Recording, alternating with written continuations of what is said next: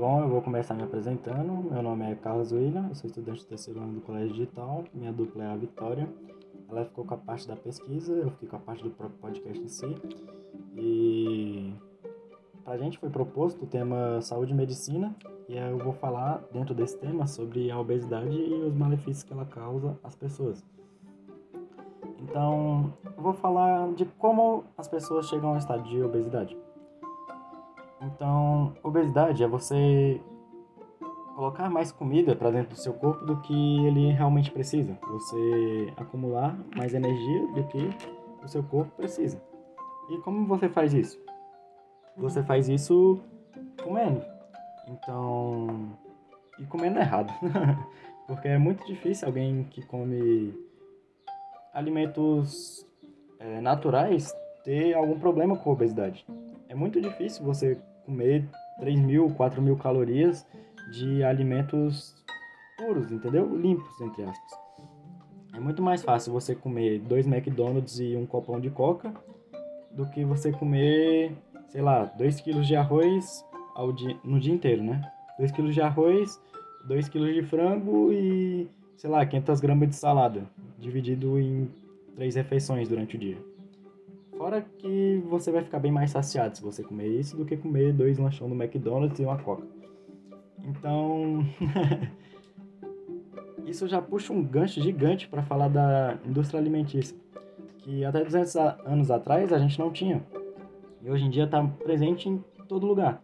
Você vai no mercado, tem alimentos industrializados, você vai comer em algum lugar fora, tem a indústria dos fast foods. Então, é, que, que a indústria ela é uma vilã tão grande?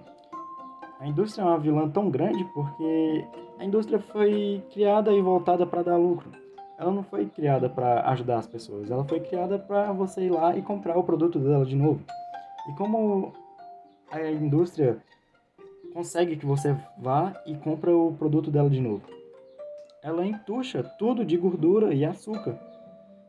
E isso tem uma relação muito grande, a gordura açúcar, com o passado da humanidade em si, do humano. Porque antigamente, para você conseguir gordura e açúcar, era a coisa mais difícil do mundo. Você não conseguia. Você conseguia carne caçando, conseguia um pouquinho de fibra com as frutas e tal, a frutose, mas você não conseguia no mesmo alimento gordura e açúcar. E isso tá, tipo, a nosso alcance a qualquer hora hoje.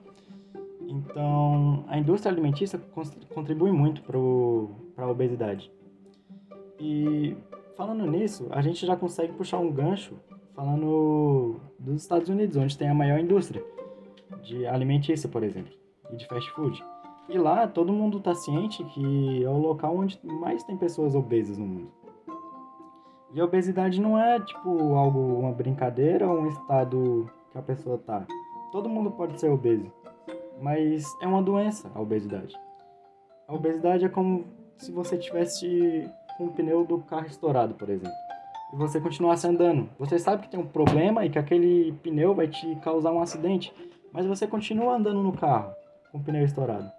Por exemplo, a obesidade causa, causa diversas doenças hipertensão, aumento do colesterol, diabetes, apneia do sono, acúmulo de gordura no fígado, infarto, acidente vascular cerebral, problemas nos ossos, nos músculos, alterações hormonais. Falando de alterações hormonais, a gente já pode falar, tipo, da cabeça do obeso em si. É, é, cerca de 180 milhões de obesos no mundo sofrem depressão. E a depressão tem uma relação total com o sedentarismo. Se você não se expõe ao sol é, e faz alguma atividade física, seu sono já piora.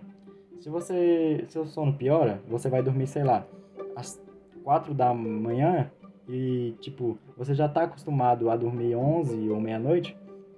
Quando você acordar no outro dia e der por volta de umas 3 horas da tarde, você vai sentir um sono imenso, porque seu relógio está todo bagunçado. E quando, então, quando dá 3 horas, teu corpo tá achando que, sei lá, já é 9 horas de dormir e vai te dar um excesso de, tipo, tristeza, de letargia, entendeu? Então, acaba que a pessoa fica letárgica e dessa forma triste, achando que tá com depressão, mas quando não, ela só precisa arrumar o sono dela, se expor mais à luz solar, abrir a janela de casa um pouco. Então, como o podcast é bem curto, é isso que eu tenho para falar sobre a obesidade. Que ela sim é uma doença e que afeta cerca de 50% já dos brasileiros hoje em dia e que deve ser tratado. E isso tudo a gente pode ser tratar com educação. A educação muda tudo. Por que, que no Japão a taxa de obesidade é extremamente baixa?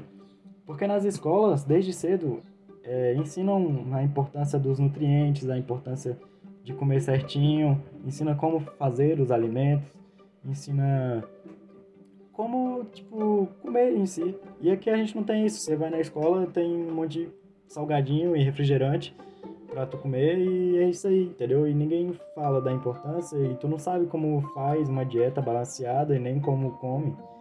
E isso vale também para os pais das crianças. Ah, os filhos são muito espelhos do pai em si, né?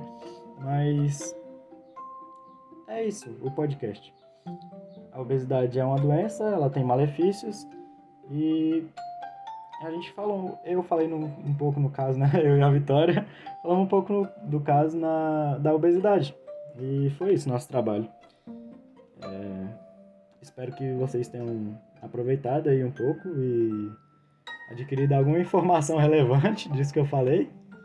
E é isso. Tchau e fiquem com Deus vocês.